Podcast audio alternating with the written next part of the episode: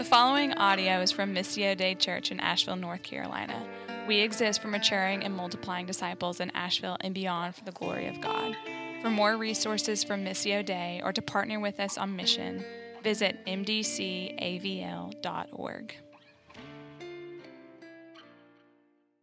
Morning, church. We're very unbalanced. We're like very full here and this side. I hope you like each other. That's all I'm saying. Uh, Hey, welcome to church. My name is Brian. If you're new here, I'm the lead pastor here. I have the privilege of serving uh, in that capacity, and I'll be preaching this morning. So if you have a Bible, and I hope you have one uh, available, um, Philippians chapter 3 is where we are going to be. Uh, as Mark mentioned, uh, and I think all of you know by now, uh, last week we, you know, we took a vote, and uh, Bent Creek took their vote, and combined, we saw 95% uh, of affirmation of this merger, which we are humbled and just grateful for, honestly. Um, you know, their threshold was 75%. And some weeks ago, we just, many of us, I, I gave this to some folks who are kind of prayer warriors around here, and our elders and our staff just began to pray as well uh, that it would actually be 95%. Um, and so to see that combined vote be 95, 0.35% is like the Lord's like, here's 0.35, just to, right? It's just so humbling and, and amazing to see that happen. And so, um, as Mark mentioned again, buckle up because now the hard work uh, is going to begin. Now, I'm not naive enough to think that this isn't going to change us some. Uh, if you've ever adopted a pet or a child, you know it changes you, right? Like there, it's, there, there are going to be things that change, uh, and yet um, the DNA of who we are as a church is not going to change. We are still going to be the same church with the same mission and holding the same values as we move into this new space. And adopting an entire church family is a big, big deal, right? So there's going to be a lot of work to do to uh, not only the building stuff, the, the logistics, but um, building relationship, building trust, getting to know people. Um, serving them as i love mark basically took my whole intro which was uh, let's remember very specifically paul's instructions to us already in chapter 2 of philippians that in humility we count others as more significant than ourselves um, it's going to go a long way to allowing us to be one church and be unified. My prayer for some months now has been strengthen, unify, and grow our church. Grow as deep, not just wide. So, um, the plan at the moment is uh, Bent Creek will gather this week and next week. Next week, the 30th, will be their final gathering as Bent Creek Church. Uh, and then as of November 6th, they will be over here with us. Uh, temporarily while we do some renovations that gives us the freedom to sort of do the things we need to do immediately in that building, get kids' rooms ready, uh, work on the auditorium a little bit, and then, Lord willing, uh, we'll have enough of it done to be able to be over there for Christmas Eve and have one giant Christmas Eve gathering. That's the tentative plan. Anything can happen, anything can change. And so um, just, be, just be aware of that. There's going to be some folks enfolding into this gathering uh, from Bent Creek and also from Missio because we're going to be asking uh, 11 o'clockers who don't need to be there to come to this gathering so that we can make room in the 11 because that's the time that they're used to. Um, so we anticipate in November being together. Um, there's some minor renovation to be done, and as I said, Christmas Eve we hope to be there uh, at least for that gathering, um, even if we're not there fully. So it's exciting, yeah. Yeah, okay, awesome. I want to just give a quick shout out to our staff team. I heard so many people say, hey, the way you guys communicated this was amazing. Uh, we felt like we had no you know, stone unturned, no question unanswered. Everything was clear and concise and all that. And that is largely due to our staff and the effort that they put in. Not only, hold on, but hold your, I want you to applaud, but hold on. Not only in the communication side of things, but uh, organizing our town hall meetings and, and preparing for that and the joint service. And so, uh, it, you know, I just, can we thank our staff together for all of their hard work Usually people come and thank me, and I'm like, I had so little to do with this, you, you would be shocked. So, um, anyway, it's true. Um, all right, Philippians is where we are. Uh, just to give you, again, context, Paul is writing a letter. He's in jail in Rome. Uh, the Philippian church has sent a financial gift with him, along with a guy named Epaphroditus, to help care for him while he's under house arrest. Paul writes a letter back He's expressing his thanks to that church and God's work in and through them. And then he's giving them some instructions because he can't visit them in person. Uh, and so, one of the major themes of the book of Philippians is joy, which is why we titled this series Joy Reclaimed. And he mentions joy more than any other book of the Bible mentions joy. Jesus says in John 10, we read the part of it in our liturgy, but right before what we read, he says, The thief comes only to steal, kill, and destroy. I have come that they, that they might have life, life abundant, a joy filled life. And of course, when he says uh, the thief comes only to steal, kill, and destroy, he's speaking of the enemy, Satan, who does steal, kill, destroy. Um, but there's, there's another way that the thief steals. He steals joy in the church. He comes in and he steals our joy. And, and so, Paul, as he's writing this letter, he's about halfway through now, he's going to give some warnings and some instructions to the church at Philippi on how to be on guard that their joy does not get stolen by the enemy and those who serve him. And so, uh, let's pick up in chapter 3, verse 1. We're going to cover the first 11 verses, Lord willing, this morning. I just spilled water all over my Bible. That's awesome. And, uh, and so, let me read it and I'll pray for us. Philippians chapter 3, starting in verse 1. Finally, my brothers, you know he's a preacher because he's like halfway through. finally, I got two more chapters left, but finally, uh, rejoice in the Lord. To write the same things to you is no trouble for me and is safe for you.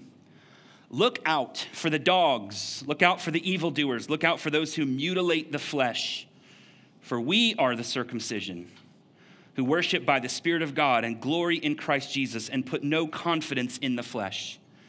Though I myself have reason for confidence in the flesh also. If anyone else thinks he has reason for confidence in the flesh, I have more. Circumcised on the eighth day of the people of Israel, of the tribe of Benjamin, a Hebrew of Hebrews. As to the law, a Pharisee. As to zeal, a persecutor of the church. As to righteousness under the law, blameless. But whatever gain I had, I counted as loss for the sake of Christ. Indeed, I count everything as loss because of the surpassing worth of knowing Christ Jesus my Lord. For his sake, I have suffered the loss of all things and count them as rubbish in order that I may gain Christ and be found in him, not having a righteousness of my own that comes from the law, but that which comes through faith in Christ, the righteousness from God that depends on faith, that I may know him and the power of his resurrection, and may share his sufferings, becoming like him in his death, that by any means possible I may attain the resurrection from the dead. This is God's word. Thanks be to God. Let's pray. Uh, Father in heaven, we give you great thanks and praise for the positive result of this uh, adoption merger vote, and so grateful that the people of Bent Creek were um, very unified in their decision to want to enfold with us. And so, in the coming weeks and months, we just ask you to do what only you can do, which is to bring us a stunning unity um, as one people under the banner of Christ. We thank you for the opportunity to be gathered together in the room this morning as we look at your word. We are in your presence, Holy Spirit. We are under the authority of your word. And so, again, I pray and I ask that you would fill me, Holy Spirit, and allow me to rightly divide this word so that it may be an encouragement to my brothers and sisters who are here, that we may see the glory of Jesus Christ and cling to him with even more fervency. Lord, that we would turn from our sin and ourselves and turn to Jesus and find in him uh, the joy that our souls long for. So we need you. I need you. Give us ears to hear and eyes to see. And Lord, may the words of my mouth and the meditations of my heart be pleasing in your sight, O Lord, my rock and my redeemer. We pray all these things in the beautiful name of Jesus. And everybody said, Amen. All right. So, if we go, uh, I'm just going to give you my point here and we'll kind of work through these first few verses. Uh, the first thing I want to point out to you in our text here is um, Paul's sort of exhortation to rejoice in Christ. Rejoicing in Christ. He says, again, finally, my brothers, rejoice in the Lord. To write the same things to you is no trouble to me and safe for you. Look out for the dogs, look out for the evildoers, look out for those who mutilate the flesh, for we are the circumcision who worship by the Spirit of God and glory in Christ Jesus and put no confidence in the flesh, though I myself have reason for confidence in the flesh also.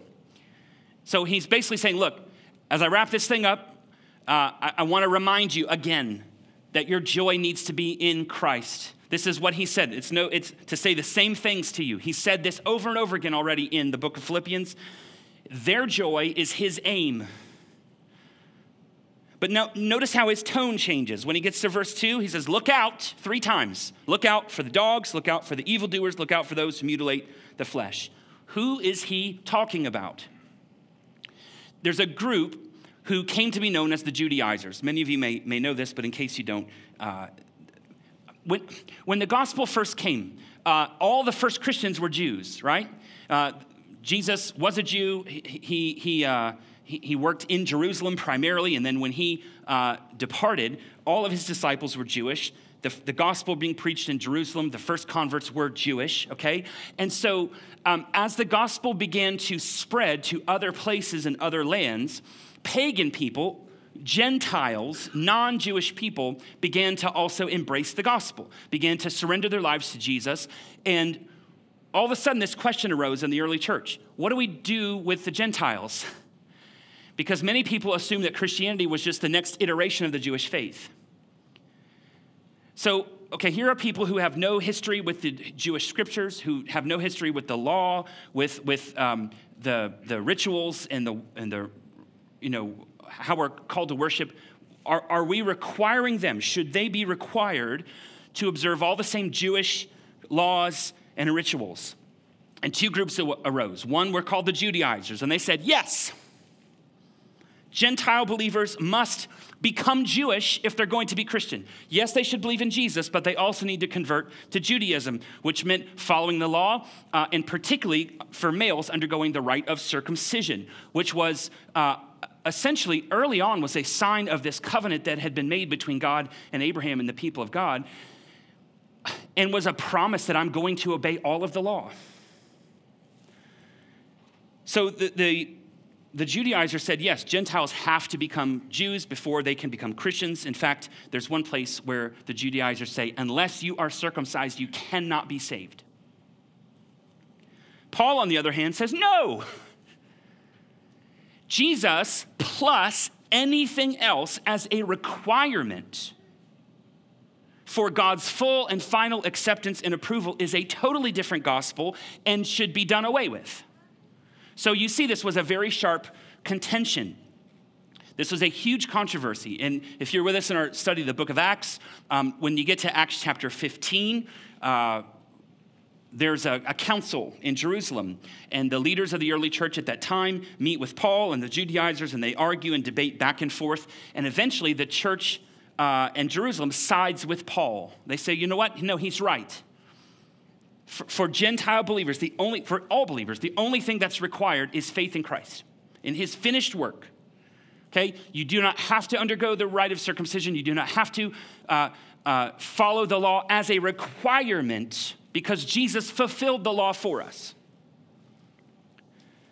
But from that moment on, this group called the Judaizers were a rock in Paul's shoe.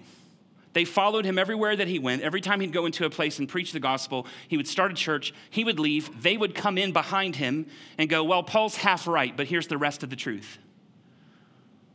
Okay, this the entire letter to the Galatians is all about this, which we studied back in 2017. And so, um, as he's as he's in jail, whether or not the Judaizers have ever come to Philippi, he knows they eventually will. And so he goes, Hey, watch out. They are the unclean dogs. Dog was a term of derision used by the Jews towards the Gentiles. They were unclean pagan dogs. And Paul says, No, no, no. Actually, the people who think they're clean are the ones who are unclean. They're the dogs. They're evildoers by requiring all this obedience to laws and regulations in order to be right with God, uh, they think they're good, but they're actually, they're actually doing evil. They're going to be the ones who, on the last day, Jesus says, Depart from me, wicked. I never knew you. They just mutilate the flesh. By requiring this rite of circumcision, uh, they're actually just, just cutting themselves. It means nothing without Christ. And so they, this group, Paul gets very angry and very passionate about this because he believes so strongly in the exclusivity of the gospel, but also the, the um, what's the word I'm looking for?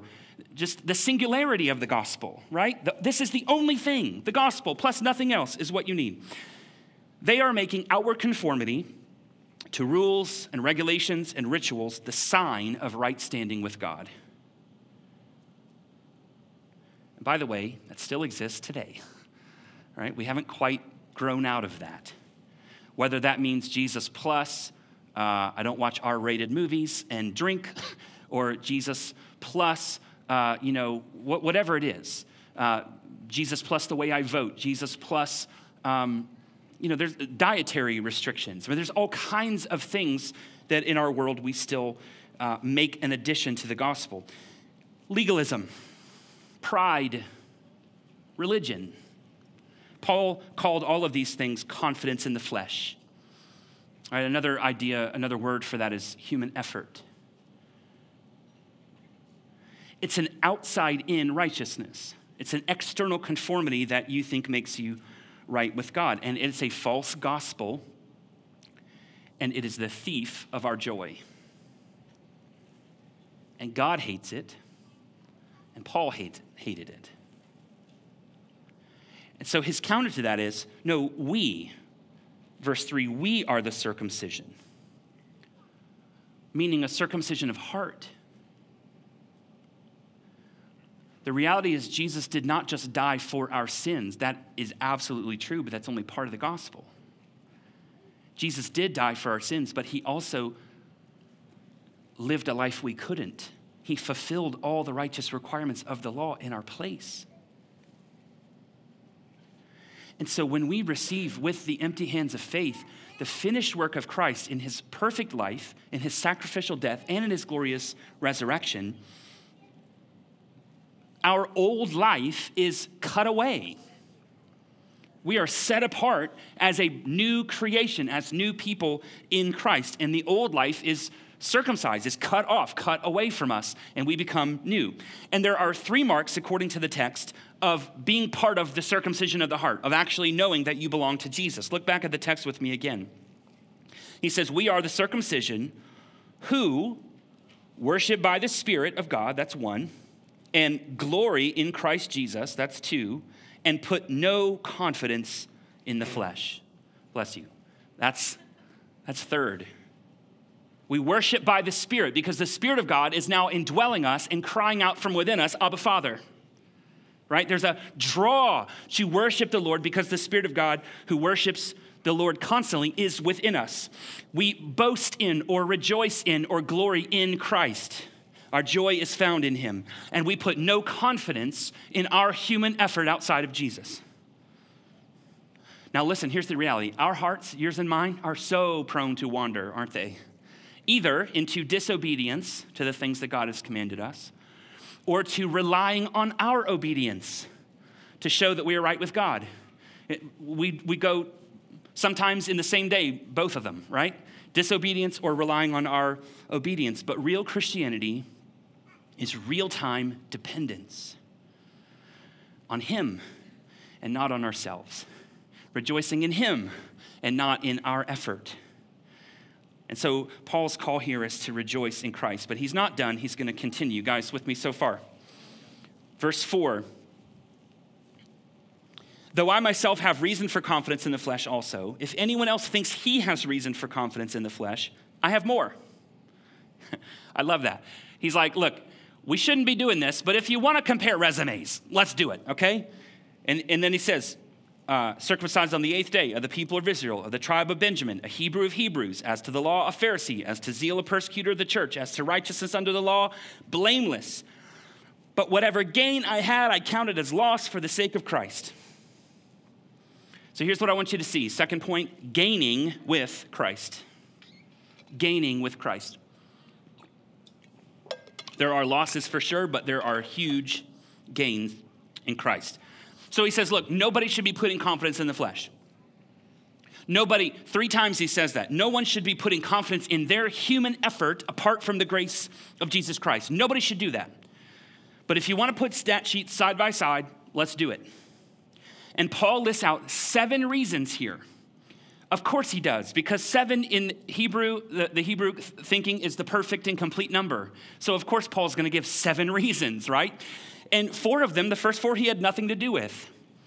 So he's like, You want to see who's more Jewish here? You want to play the I'm so Jewish game? He's like, Bring it on, because I have a religious advantage. That's the first thing he says here circumcised on the eighth day. Uh, circumcision was required on the eighth day was ideal, but it didn't always happen. But he says, no, my parents made sure it happened on the eighth day. Religious advantage. I'm from the people of Israel. He's purely, purely ethnically uh, from the Jewish people, so he has an ethnic advantage. He's from the tribe of Benjamin. He has an ancestral advantage.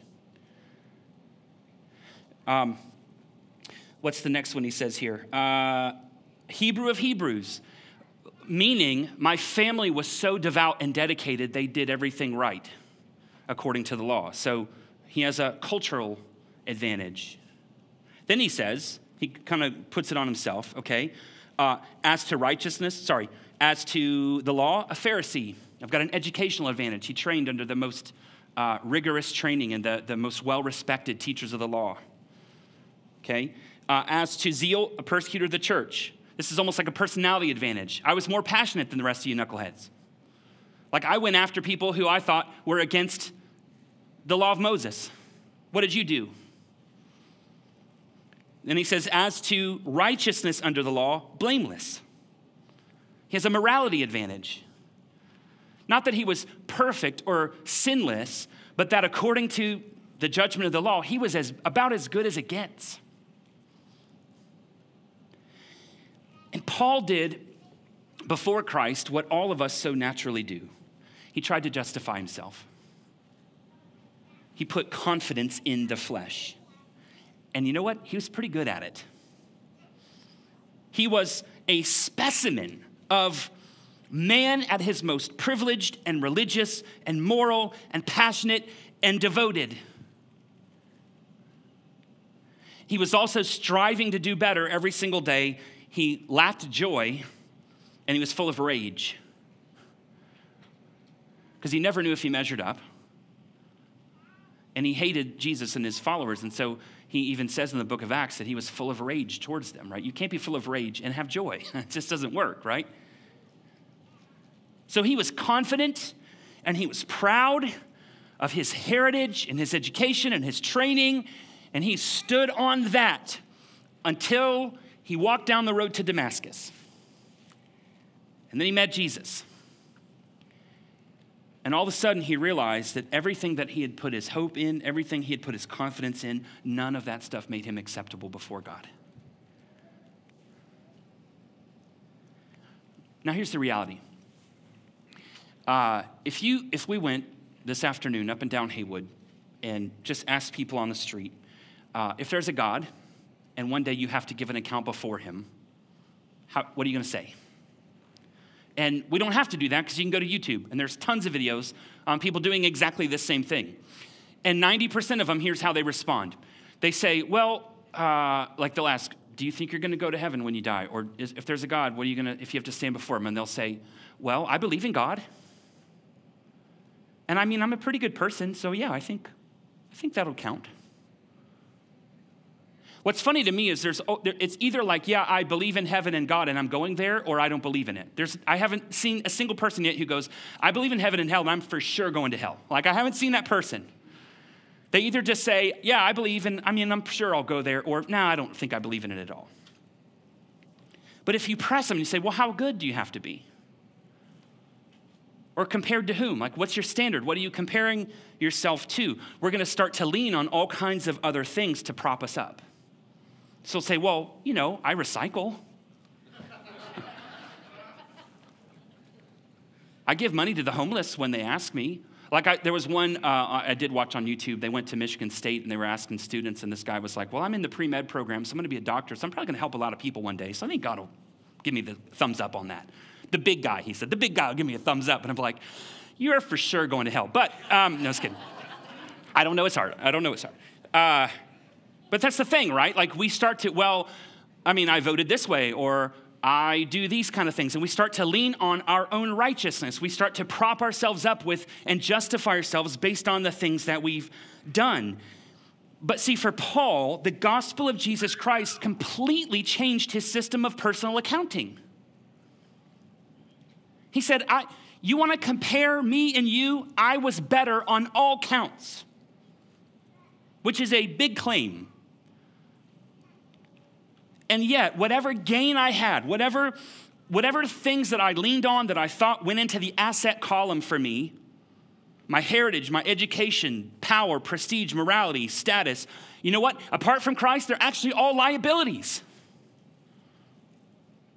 And if I must lose all of those things in order to gain Jesus Christ, it is worth it. He is the ultimate gain. I wonder if we could say the same thing.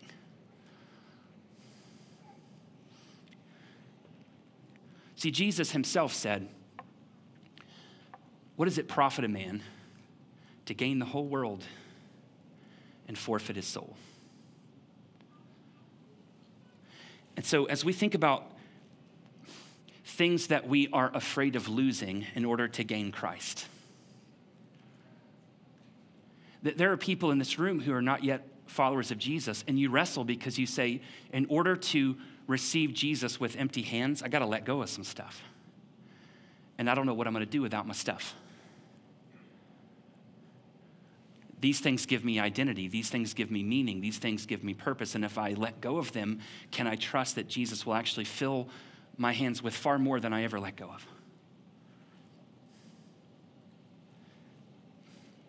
So listen, with all the, with all the love and sincerity I have, I just, I, I want, I have to say this no matter what you gain here,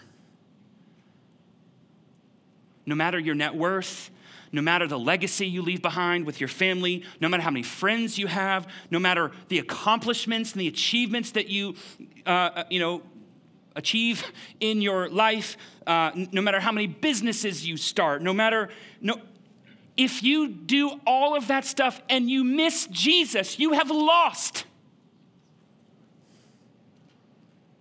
You've lost. And coming to Christ doesn't necessarily mean you have to get rid of or you will lose all of those things, but are you willing? Is there a willingness to say, Jesus, if I have you, it doesn't matter what else you take away from me because I know that you are the only thing that ultimately matters? Now, He's got one more thing to say, and I think this is actually the most important thing, so uh, I dedicated not much time to it. Uh, God, I hate when this happens. Okay, look with me at verse 8. Indeed, I count everything as loss because of the surpassing worth of knowing Christ Jesus my Lord. For his sake, I've suffered the loss of all things and count them as rubbish in order that I may gain Christ and be found in him, not having a righteousness of my own that comes from the law, but that which comes through faith in Christ, the righteousness from God that depends on faith, that I may know him and the power of his resurrection and may share his sufferings, becoming like him in his death, that by any means possible I may attain the resurrection from the dead. So, last thing I really want to point out to you here uh, is knowing Christ. This seems to be the most important thing for Paul. Um, it really is the most important thing in the scripture. Like, this is the heart of the Bible right here in Philippians 3 knowing Christ. This sentence, uh, verse 8, is fascinating to me because where is Paul right now? Prison. Prison. So he literally has lost everything.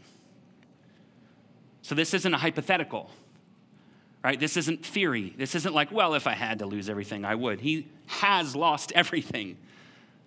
Indeed, I count everything as loss because of the surpassing worth of knowing Christ Jesus, my Lord. For his sake, I have suffered the loss of all things and count them as rubbish. I have lost everything. It doesn't matter. It doesn't matter. I have Christ. Now, many of you know this, but um, this word rubbish, let's talk about that for a second. Uh, sometimes strong words make a point. And Paul has already used some strong words here in talking about the uh, they're Judaizers, right? They're dogs, they're evildoers, they're mutilators of the flesh. It's pretty strong language. Well, here also he's using strong language. But somehow when we translate into English, I think the, and I don't fault them for this, but it's too nice of a word. It's too, like, no one uses rubbish except Alex, I think, because you're British. But um, just kidding, I love you. Um, can you say, ru- no, uh, I want to hear you say it. So, so there's this sense in which it's too clean. It's too nice. It's too polite of a word. This is a strong word, the original language here.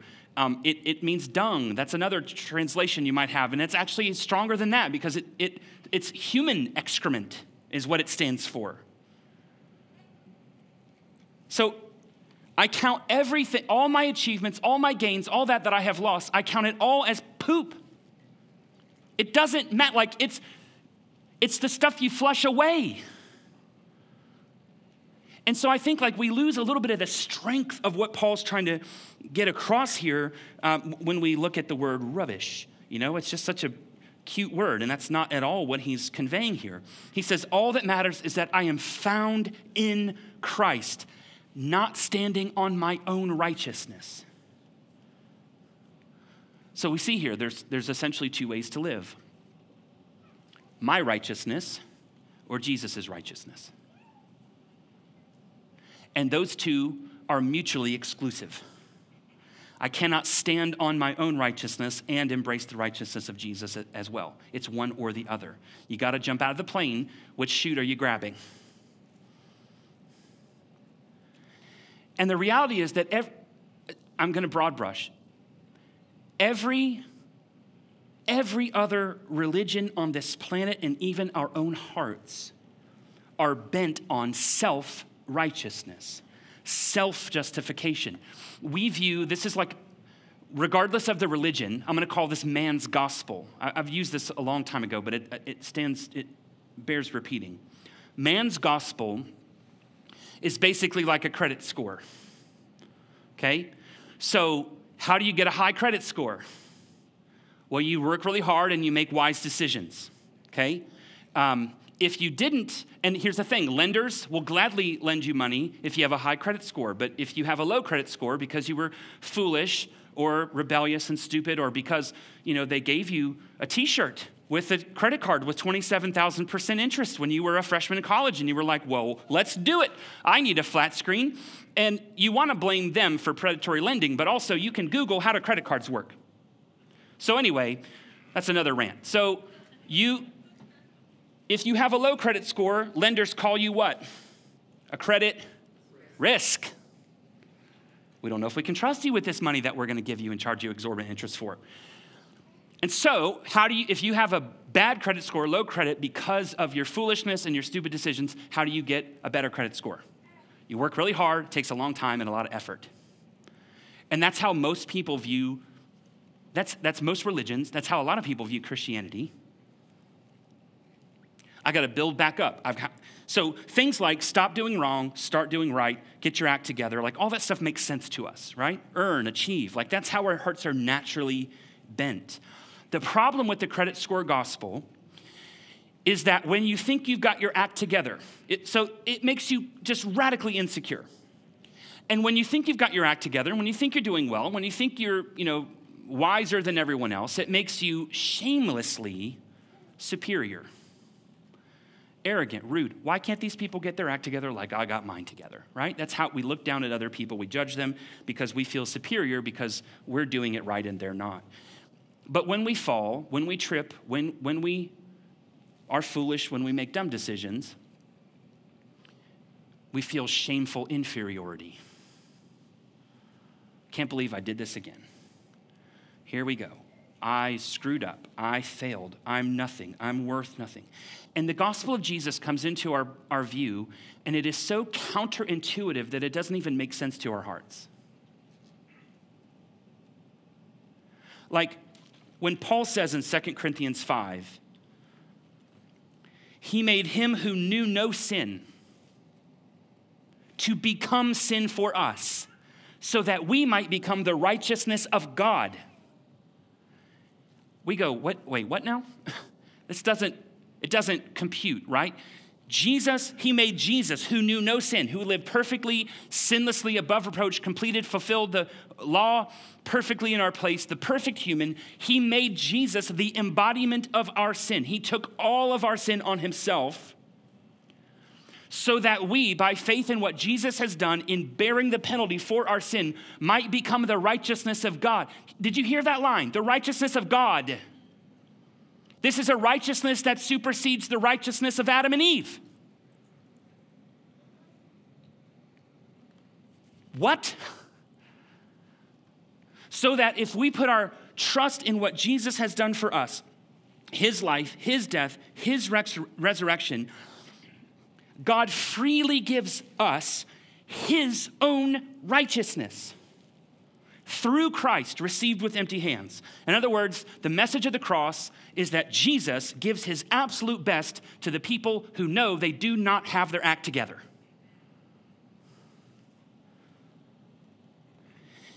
And when that penny drops in your soul and you realize you have been, theologically, we call it imputed with the righteousness of God, that you are as righteous in the view of God as Jesus himself is spotless, perfect, above reproach, it makes all our other attempts at other kinds of righteousness flushable.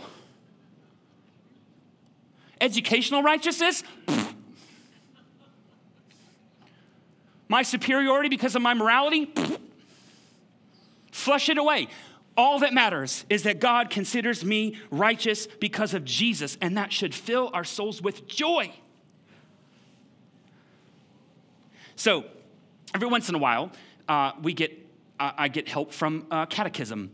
Uh, catechism is just a body of teaching, usually meant to train children in the things of the faith. And the Heidelberg Catechism from 1563 uh, is of German origin, obviously, and um, was a sort of an early Lutheran catechism. And uh, I just want to answer the question here from the Heidelberg How are you righteous before God? I want you to hear how the Heidelberg answers this.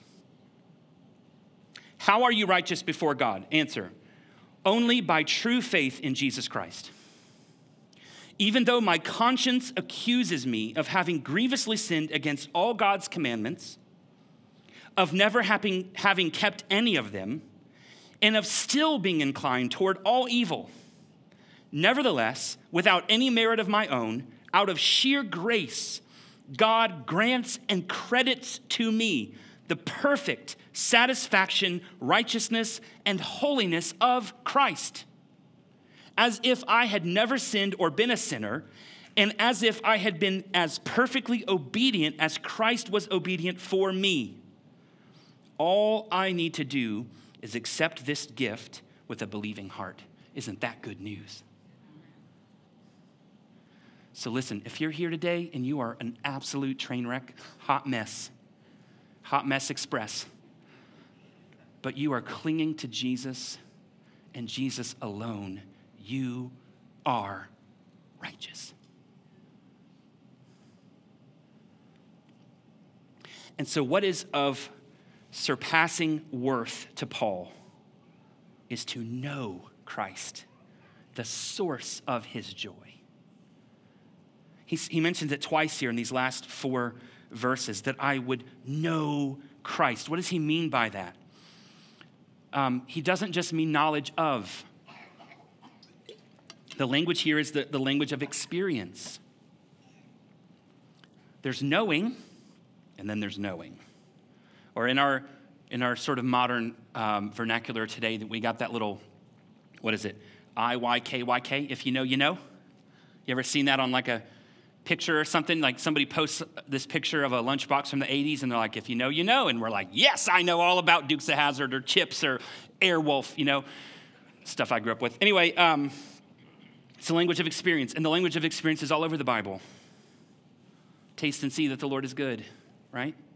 Um, apparently, while I was gone on a little trip recently, um, Matt Beckler's mom made some sugar cookies and brought them in to, for the office and I'm pretty sure one staff member ate all or most of them, and I won't tell you his name, but his initials are Larry Shingler. And um, everyone was raving about how good these cookies were, you know, and how amazing they taste, and I don't know because I didn't taste one. I didn't get any, okay?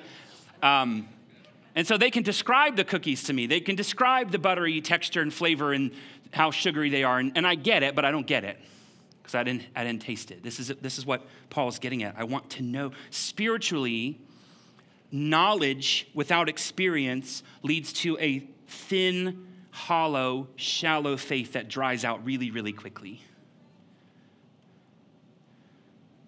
So we have to understand that Jesus is not just a concept to be believed in, but a person to encounter and to experience. And you have to know someone in order to love them. And so, one test of do I know Christ is do you love him? Do you love him? And if you can't say that you love him, then maybe you don't know him, or at least don't know him enough to say that you love him. But when you know him and you love him, you want to know him more. There's a draw, there's a drive to know more and more and more of him.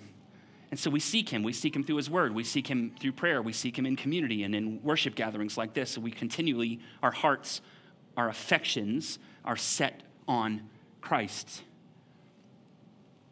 And so Paul says here, I want to know him. Essentially, I'm going to paraphrase these last verses. I want to know him. I want to know his cross. I want to know his suffering. I want to know the power of his resurrection, and I want to become like him.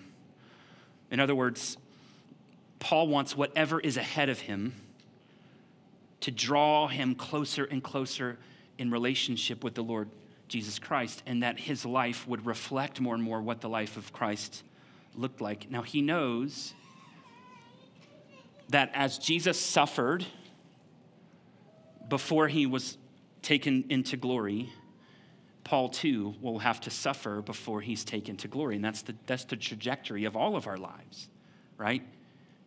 Jesus said, um, In this life, you will face tribulation, hardship, suffering, even persecution. But take heart because I've overcome the world. And so we, we are sort of pulled along with Jesus through this life, pain, sorrow, and suffering, and then brought into glory. And so when, when we understand that we are viewed as perfect and righteous in the sight of God, we are willing. We, we, will, we, will, we will go through whatever pain, whatever sorrow, whatever circumstance, in order that we might gain Christ. And as Paul says here, and I'll wrap up with this in Romans chapter 8, um, verse 18 For I consider that the sufferings of this present time, meaning his entire life, not just that month, I consider for the, the sufferings of this present time are not worth comparing with the glory that is to be revealed to us. As Paul says, bring it on, right? This is his whole to live is Christ, to die is gain. You know, it, it makes you annoyingly impenetrable, right, to the rest of the world. I am righteous in Christ. I don't have to earn anything but because of the joy that I have, I want to follow him with everything I have, even if that means suffering for me, even if that means pain for me, because I have glory to gain. Amen? All right. Uh, so we wrap up. Got a couple questions we'll throw up on the screen. We'll move into our time of response. Uh, first question Where am I tempted to put confidence in the flesh? We're all tempted at times to put our confidence in our human effort and our ability. Some of us maybe are more legalistically bent than others, and so we feel like if I've done all my Bible reading every day this week, God loves me more. And if I haven't, he loves me less, and I got to get back on the horse and do it. And I'm not saying you shouldn't read your Bible, but you shouldn't read your Bible in order to be right with God, because you can't. So maybe it's not even a spiritual thing, right? It's just, I'm going to do this, I'm going to run my business in my own strength. I'm going to manage these people. I'm going to parent my kids. You know, where am I tempted to put my confidence in my own flesh and not trust in and depend on the Lord Jesus? Only you can answer that for yourself. Second question What keeps me from seeing Christ as my ultimate gain? What am I afraid of losing for his sake? What am I holding on to that I feel like if I, if I had to let go of that, if I had to lose it in order to gain Christ, I'm, not, I'm just not sure it'd be worth it? Not saying God, God's going to take it from you, but like the fact that I'm holding on to it, might be an indication, as we sang about earlier, um, that we are, we've got an idol, that we are unwilling to wrench from our hands in order that we might gain Christ. Third, how does knowing that I am given the righteousness of God through Jesus affect my joy? If that doesn't stir something in you, then you need to just meditate on that reality. Right? Because of Jesus, I am given the righteousness of God. I, it, is, it is imputed to me as my sin was imputed to Christ. He died in my place. I have been given the righteousness of God. And that's an amazing reality and truth that ought to completely wreck us in such a good way. So, how does it affect my joy? Does it stir my affections for God? Does it make me more joyful uh, in my present circumstances because I know what God thinks about me because of Christ? And then, last, in light of what I've received, the righteousness of God through Christ, how can I continue to know Christ more? How do I pursue him? In what ways do, do I want to grow in my pursuit of him and to know him more? Um, just answer that how you feel God's you know, moving in your, in your spirit there. All right, I'm going to leave these on the board for you. Um, I'll pray and we'll move into our time of communion and response. Gone a little long here this morning, I apologize, but um, uh, these tables are open for those who have given their lives to Jesus Christ. So if you're a follower of Christ, you're welcome to come to these tables um, as we come weekly to remember, to celebrate, and to receive grace from the Lord. And so we come uh, dipping the bread into the wine or the juice, whatever our conscience allows. We're remembering the broken body of Jesus to make us whole. We are remembering the, the blood of Christ shed for us to, to um, to remove the stains of our sin, to be clothed in his righteousness, which can never be stained again. Um, and so we come in thanksgiving and in need. We need this meal. We need the grace of the Lord to meet us in our weakness. And so we come asking for that and receiving his strength and power. As you come back to your seats, there are black boxes in the back. If you have connect cards, prayer requests, or if you want to give financially to the work of this ministry, you can do that. And then uh, the band's going to lead us in a couple songs as we make our way out of here this morning. Father, I thank you so much for your kindness to us. Thank you for the beauty of this passage of Scripture. And uh, I pray that something that's been said today would stick to us and would allow us to uh, just rest in the righteousness of God that has been given to us in Christ and would motivate us to know you more deeply Jesus, and to live our lives for your glory. And so uh, help us right now as we respond to honor you, to worship you in spirit and in truth. We ask this in the beautiful name of Jesus and by the power of your Spirit. Amen.